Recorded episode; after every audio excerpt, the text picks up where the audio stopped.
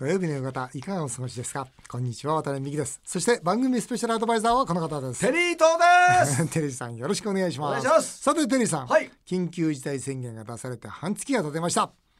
折り返しっていうのかな？まだ続くかもしなんない。かもねなんないかもしれないもんね、ん。どうですか？街を見てて。いや街はね街は？しけてますね。しけてるよね。しけてますよ。僕はもうね無駄遣いの王様なんですけども。あのね今ねん景気いいなと思うのは、はい。車屋さんですね。あのね、うん。なぜかというと、うん。車家から車に乗ってディーラーまで行って、うん。でどこかでいるから、うん。人とあんまり会わないんですよ。あなるほど。とあとはね、うん。キャンピングカー。キキャンピングカーが売れに売れてますよ。まあ3密じゃないからね少なくともねその。そう。とキャンピングカーはうん。特殊になってんじゃないですか、うん。今。いや134号線の海沿いで、海岸なんかすごいあれですよ、うん海のね、海風とかさああいうので潮風っていうのかな、うん。散歩してるのこれ健康的でいいじゃないのと思うんですけどね、俺もだからダメだ。というのは、何でダメかっていうと、うん。何ダメなの？134号線うんの駐車場ありますよね、七里川浜とかああいうとこ、うん。うん。全部閉鎖してます。あ駐車場も止めてんの？全部止めてるだから行っても置く場所がないんですよ。なんで駐車場まで止めちゃうの？だから来ないように。あとあれがあるんですよね今。何茨城のパチンコ屋が混んでるって。あああいうことと一緒になってるのかもわかんないけどあれとは違うような気がするんですけどね僕は。ねオープニング明るいメール紹介しましょう、はいお願いします。練馬区の愛さん結婚20年目です、おう。テリーさんは家では息をしないと言ってたし、渡辺さんは寝室にアコーディオンカーテンの壁があると言ってたし 外出自粛の今自宅でどう過ごされているのか覗き見したいですと。ね、コロナ離婚なんて言葉も出てきています、うちも一日一緒だと旦那のダメなところが日に日に気になってきています。全国の夫婦にこうしたらどうよです。お願いします。どうですか？あんたはね、ん。社会性ゼロだって言われましたよ。誰に？奥さんに？すすごいでしょ。俺でもいやえゼロですか？社会性ゼロだゼロあんた社会性。これそれ何を根拠に言ってんですか？わかんないけど。あんたと長年いるけど、あんたは社会性ゼロでってこれコロナコロナで改めて、うん、で奥さんにでもとは言ってもね、うん、時たまなんですけども、テレビでまともなことを僕も言う時あるんですけどって言ったら、いやいやあなたはゼロですと。だから多分ね僕の今までのね浮気がバレたりですね、無駄遣いして隠れて、奥さんがいなくなってからそーっと車の中から洋服持ってきたりっていう、そういう、そういうことは。そういうこと全部バレてんでしょバレてんでしょうね。バレてんですよ たまりにたまってでこの前もう許せんそうとこの前も銀座行ったじゃないですか。うんいたいたね、あの時の名刺がね、いや、出てきて、これはなんだよ。で、そういうこと言わないんです、一切。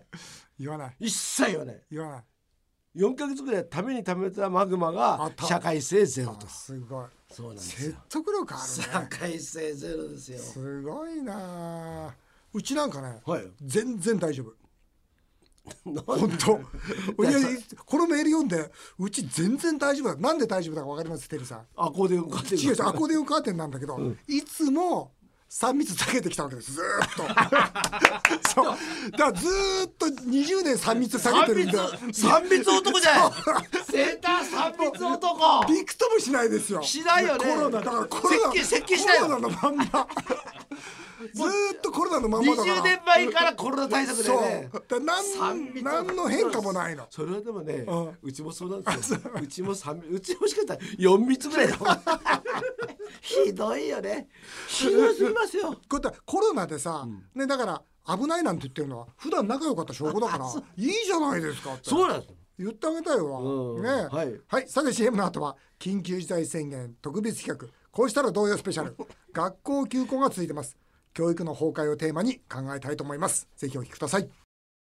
土曜日だけにこうしたらどうよ。渡辺美樹さんといえば第一次安倍内閣の教育再生会議のメンバーであり現在も東京都で私立の中学高校育文館夢学園の理事長兼校長をされています。緊急事態宣言の今学校は休校中。しかし子どもたちの学力維持と生活の乱れを防ぐため独自のさまざまな取り組みをされているそうです。そこで今回はこんな企画をお届けします。こうしたらどうよ緊急スペシャル。教育崩壊の危機に学校経営者渡辺美希が提言。緊急事態宣言の今5月6日まで学校休校の方針が出されています。高校3年生など来年受験を控える生徒たちは特にその影響が心配されています。さらに公立と私立でも休校中の対応に差が出ています。このままでは教育崩壊につながると渡辺さんは警鐘を鳴らしています。今回はその指摘や提言に耳を傾けます。それでは渡辺さんよろしくお願いします。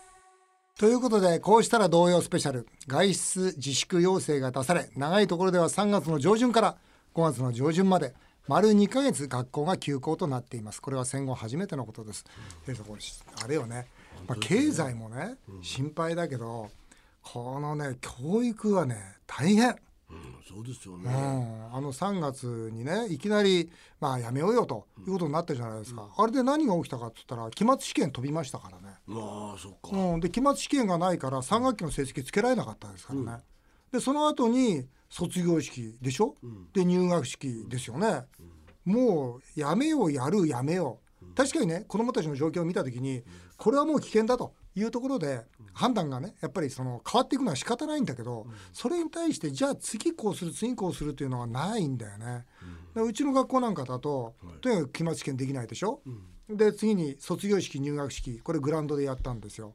でもでまだできたグラウンドで、うん、ギリギリやって、はい、でその春休みの間に我々、まあ、うちの学校だと、まあ、準備をしてですね、うん、とにかくオリエンテーションまでは絶対やろうと。じゃないと新入生入ってきたらそこから僕は今6月のまま末まで続くだろうと思ってるんで、うん、4か月ほっぽらかすことになるわけですよ。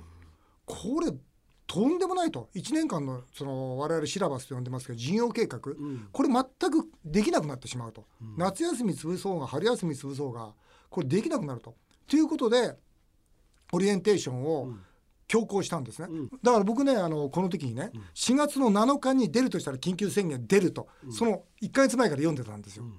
それで67の月火だけは絶対全校生徒集めろと、うん、それ当然バラバラにですよ、うん、でここでオリエンテーションやってそこからの3か月間の事業の計画を全部共有するということで、うん、で4月の7日に本当に出たじゃないですか、うちの先生たちみんなひっくり返ってました、うん、なんか情報あるんですか？とかそ情報ないと、この流れからしたら4月の7日に出るはずだということでやったんですけどいやとにかく今教育界は混乱してますね。あの育文館では、ネットでの講義っていうのやってるんですもうもちろん。はいはい、でだからその3か月の間、うん、じゃどうするかっていうと、うん、もうそのシラバス事業計画を遅らせないという僕は方針を出して、うん、じゃあこの3か月の間どうやったら遅らせないのか、つまり、まあ、クローンブックという、まあ、パソコンですが、このパソコンを使った中における事業展開を今しています。あいいですね。今ねこの教育崩壊っていう点で言うととにかく例えばその Chromebook 持ってるところと持ってないところ、うん、それから公立は大体全部は持ってるわけじゃないですから、うん、公立かなり遅れてるんですよ実は準備が。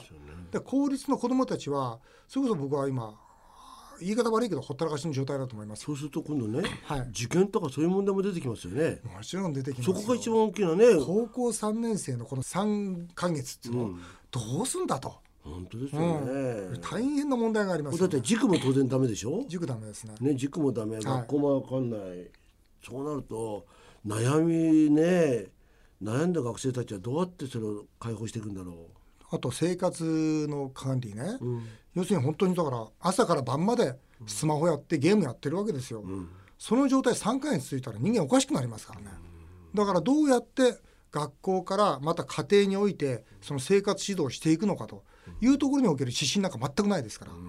だから僕はいいよ。とにかくみんな病気になっちゃいけないから休みなさいよ、まあ、ここまで分かりましたよ、うん、じゃあその間に先生たちは具体的にどういう行動を起こしていくのかっていう方針が全く出されてないわけですよ。今後育文館はどういう形にしていこうと思ってもううちはですね、はい、まあ、育文館モデルということで、うん、まあ、僕は今日本中のまあ、本当学校に提言したいんですけど、うん、うちのクローンブック要するにパソコン全員が持ってますから、うん、6月の末までしっかりシラバス、まあ、その事業計画を全部作り直して、とにかく授業を確実にやってます。例えば何がややってるかともう朝7時にはですね、起きて検温してもらって、でなおかつその起きましたという、まあそのまあ、メッセージを学校に送ってもらってでなおかつみんな着替えてですよ。毎日体操もするんです。そこで体操をして、そしてみんな着替えて8時半にはですね要するにクラスルームをまあそのズームっていうんですか、オンラインホームルームをやるんですよ。でもうこれ僕昨日も喋ってきたんですけど要するに全生徒の顔が全部映って、でその生徒たちに対して今日はこういう勉強しようねと。いうことで、今日の一日の流れこうだよ。ということで全く授業をやってる状況と同じになるんです。あれは何ですか？あの生徒側から自分はこんなことやってるっていう。もちろんありますよ。もちろんあります。いやあのつそそう、あの両方走行ですから。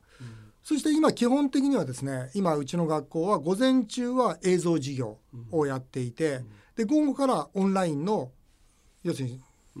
両両方両通行の授業せ先生に質問もできるという授業をやってまして。でその後に、えー3時に全部授業が終わると今度は個別の先生との夢カウンセリングというカウンセリングが始まるんですね。カウンセリングね、はい、でなおかつ子どもたちは夢実現のための時間ということで1時間必ず何かその創造的なし勉強があって。それいいですね。なおかつ最後に30分読書の時間があるんですよ。ですからだいたい夕方の6時まで。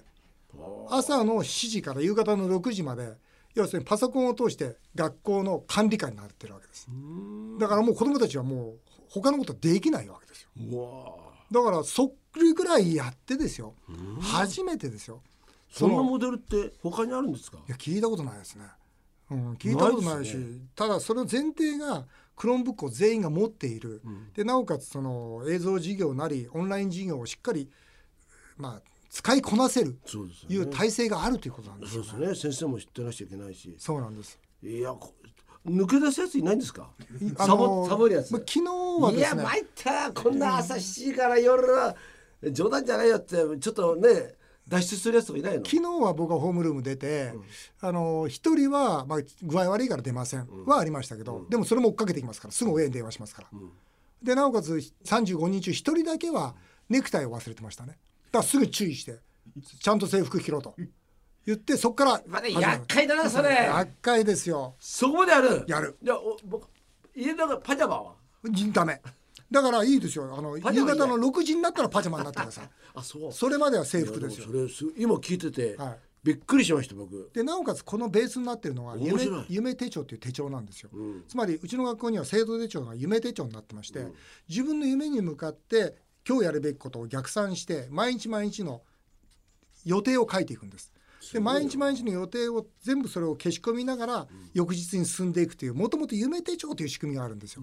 この夢手帳に沿って彼らの一日の管理をさせてもらってるんです。こういうのって渡辺さんがこんなしっかりやってるじゃないですか、すごいな幾分間はってて文科省の人がだったらこれをね一つのケースとして例えば全国にね、幾分間でこのことやってるということでみんなに提唱っていうかね提案してくれないんですか？各学校に。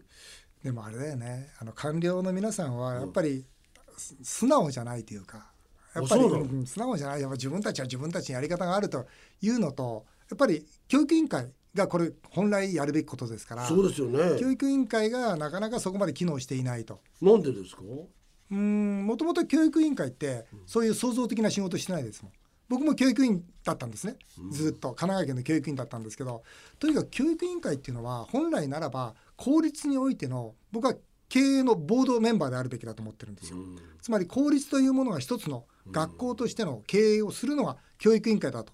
だから教育委員会こそがその各学校におけるその戦略とか戦術を作っていかなきゃいけないと。で、まあ、ずっと言ってるんですが教育委員会はそんなことしないですもん。また想像力がないから、はいねまた違う才能ですよね。教育委員会でやる本来の仕事と、でもでもこっち側の方が今渡辺さんが言っていた仕事の方が仕事というか方針の方が本当は必要なのにねこれからもうまさに令和という時代でいやは本当そうです。だからこの6月末までで、もう差がつきますよ。ついちゃうね、うん、このやっぱね中学高校のこの3ヶ月ってとんでもない大事な時間だと思うんですよ。でそのたあるべき生活習慣を身につけるとかあるべき学習習慣を身につけるとかいうことができるのといや毎日テレビゲームやって、毎日スマホで何何時間も過ごしてたらそれはおかしくなりますよ。うん、だよね、うんだからここはですね僕は教育は、まあ、うちの学校にいろんな学校もその聞きに来てくれてはいるんですけど、とにかくその子どもたちをお朝から夕方まで管理とは言わないけども、彼らのあるべき生活に寄り添う体制を学校は組むべきですよね。学でうちの学校の場合には全部それが家先生たちは基本的に家で全部できるわけですよ。ああ先生もねそうだから家でテレワークが全部できるわけです。で家から子どもたちと全部つながってるわけなんです。で1週間に1回だけ先生たち全員呼んで学年会議と教科会議っていうのでビシッとその1週間分をまとめてもう一回再1週間。でこれ僕6月の末になっても7月の末になってもうちの学校びくともしないですよ。ちゃんと子どもたちには届けられるものは届けられると思いますね。本当に差がつきますよね差がつくと思うな。ぜひね、育文館だけじゃなくて、はい。全国の学校でね、はい。こういうのをね教育委員会がなんかね発信してほしいなと思いますよね。そうですね。しないとねこれ全国のレベルが上がってほしいわけですからね。本当にそうです。で親御さんとか、それこそこうやってね一生懸命やってくれてるじゃないですか、学校が、尊敬してくれますよねこういう学校を。あの親御さんからはですね、本当にまあすごいと、この学校入れてよかったと。いう声はたくさんいただいてます、ねえありがたいと思いますよね。うんでも子供たちが心配なんで、テリーさんこの子供たち聞いてるかどうかわかりませんが、この時こそこうしろよというテリーさんからのちょっとメッセージをいただきたいんですけど、あ僕はね、はい。あの今僕実は自分のことなんですけども、はい。こういう状況なんで、はい。あの慶応大学1年間休学しつい先週ねあはい。あの久原先生にはい。連絡したんですよ、ねはいでまあ、これ1年間ちょっと自分の研究の構築をしたいからお休みさせてくださいって言ったらいいですよということで、ただし、まあ、僕もまあ研究があるんで、うん。その研究を発表していきたいと。はい。だからせ先ほどね夢手帳夢実現のためっはい。てすごくこれ2つのことってはい。すごくいいと思うんで、はい。ぜひ学校の先生が教えてくれることとはまた別にですね、まあそれぞれの自分たちのこの大変な状況の中をプラスに考えて、そこで感じたことを今度はなんかそこで考えた、まあ、ビジネスでもいいし、なんかこんなことやってみたいとかっていうことを実現化してほしいなということを思いますよね。なるほどね、はい。僕もねこの何でも悪いことってだからこそ何ができるのかとかいいことにしていくべきですよね。そうですよね。で僕生徒たちにはこれ夢手帳を、まあ、つくつく使ってるんですが夢手帳をもっともっと使いこなすチャンスだよ。夢手帳を使いこなしたら君たち人生変わるよ。っていうこととあと本を読みなさいと、要するにあのコロナがあったから読書をする習慣が身についた。でこれはもう人生の宝物ですから。だからあのコロナでスマホやってテレビゲームやった時間が増えた。それだけはやめてくれと。人生壊れるよということで生徒たちには訴えております。はい。はい、えー以上今回は学校休校の今教育崩壊をテーマにこうしたらどういうスペシャルでした？さあ続いてはメールを紹介させていただきます。海老名市のラジオネームチャーリーさん。コロナショックの中でも儲けたいと思っている人は何をしたらいいですか？お！原油が大幅に下落しているので投資しようかと思ってます。僕は原油の投資やめた方がいいと思いますよ。原油ダメですか、うん原油だけじゃない。何でも今ね本当に不規則な動きしてるし、そこだなと思って、えー行くと僕はもう一段二番底っていうんですかが見える。要するに普通だったらここまで下がったらもう株買いだよと。とかここまで下がったら土地買いだよとかいろいろあるんですけど、僕今この客観的に見たら今はこれ2番底あるなと。もしかしたら3番底もあるなと。言った時に僕はこの安易な投資はやめた方がいいと思う。だからやっぱり僕は繰り返し言ってるけども自分の本の中でも言ってるけどドルの MMF 現金に一番近いえー債券ドルの MMF が一番いいと思う。ドル？ドルの MMF がいいと思う。これが一番安心できる、えーも資産運用だと思います。アメリカ平気ですか？大丈夫です。やっぱりやっぱりアメリカに残りますよ。アメリアメリカがやっぱり世界をしっかりとリードすると思います。うんだから僕はドルの MMF だと思いますね。ドルの MF ですはいそれで言ってください。はい。ポンちゃんいきます。都内にあるうどん屋さんが突如張り紙で臨時休業を明かしたそうです。シャッターにはただいま夫婦喧嘩中のためうどんが踏めません。月曜日までひたすら機嫌を取ります。ので皆さんも援護してください火曜日より仲良く営業します。と貼ってあったそうです。渡辺さんテリーさんこのお店同様です。いいよねこのコロ コロナでね臨時休業じゃないんだからね、そうですね、あとはですね火曜日行ってみたいですよね。本当だよ。ねどんなことでも揉めたのかな聞いてみたいですよね。聞いてみたいですよね、うん。なんかちょっと人情そば屋みたいな感じで、夫婦喧嘩してやっぱりうどんが踏めなくなるのかなやっぱり。やっぱ収集できなくなるのかいなやなんかでもなんか面白いじゃないですかね、今ほら意外となんかねこういうお店ってなないから、うん。うん。いいですね。はいやってください。山本社長。えーこういう時だから明るいラジオお願いします。そうですね、財政破綻で未来を予言するノストラ渡辺の大ファンです。ありがとうございます。コロナの収束とテリーさん夫婦の未来も大胆に予言お願いします、テリーさん夫婦は大丈夫ですよ。もうね。なんでなんでしたっけ？その社会性ゼロ。社会性ね、あなたは社会性ゼロだと。ねもうそういうしっかりとした絆ができてますから。それは全く心配ない。距離感がもう大きな溝がありますからね。見事な距離感。全く心配ない。大丈夫ですね、えーコロナ収束の時期、僕はね本当にね6期待込めてですよ、6月の末、うん、6月の末まで、えー緊急事態。僕はね、日本人にかかってますよね。日本人のモラル、そうですね。そうですね。ええだからね別にこれ予想じゃなくて、んそ決めるのは国民だからね。国民だねそうだねうん。どこまで我慢できるかそうでですすよよね。ねだって分かりやすいもんね。人と出会うから広がっていくわけだから、極端な話全員今から家から一歩も出るなっつったら2週間で収束するわけですよそうなんですよ。そういうふうに思うとそうですよね。人のせいでも小池さんでも、安倍さんでもないしそのね、人を批判してるわけじゃなくて自分自身の生き方をどう思うかですからね。そうですね。ただね僕はね山本社長だから言いますけど、これ何としても乗り切った上で、コロナの後こう攻めるぞっていうものは持っててほしいんですよね、それがあるからぶれないんですよ、要するにコロナの後どうしていいか分かんないみたいな形で思ってると、僕は経営者ってブレるし萎えると思うんですよ、そうじゃなくて僕は今コロナの後も10も20もアイデア持ってますからね。出てますか？ありますこれバンバン攻めますよ。そういうコロナ終わった後コロナ後ぜひ考えて準備していただきたいと思いますね。ズームキャバですね。ズームキャバか。やっぱりズームキャバか。あっという間にお時間になってしまいました。以上メール紹介でした。テリーザさんまた来週もよろしくお願いします。ます。日本放送渡辺美希5年後の夢を語ろう。この番組ではリスナーの皆さんのメールをお待ちしております。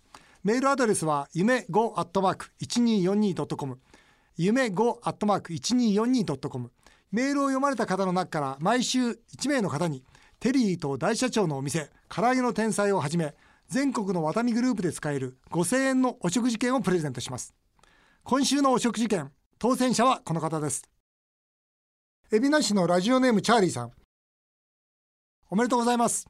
お送りしてきました。日本放送渡辺美希5年後の夢を語ろう。また来週のこのお時間にお会いしましょう。お相手は渡辺美希でした。あなたの夢が叶いますように。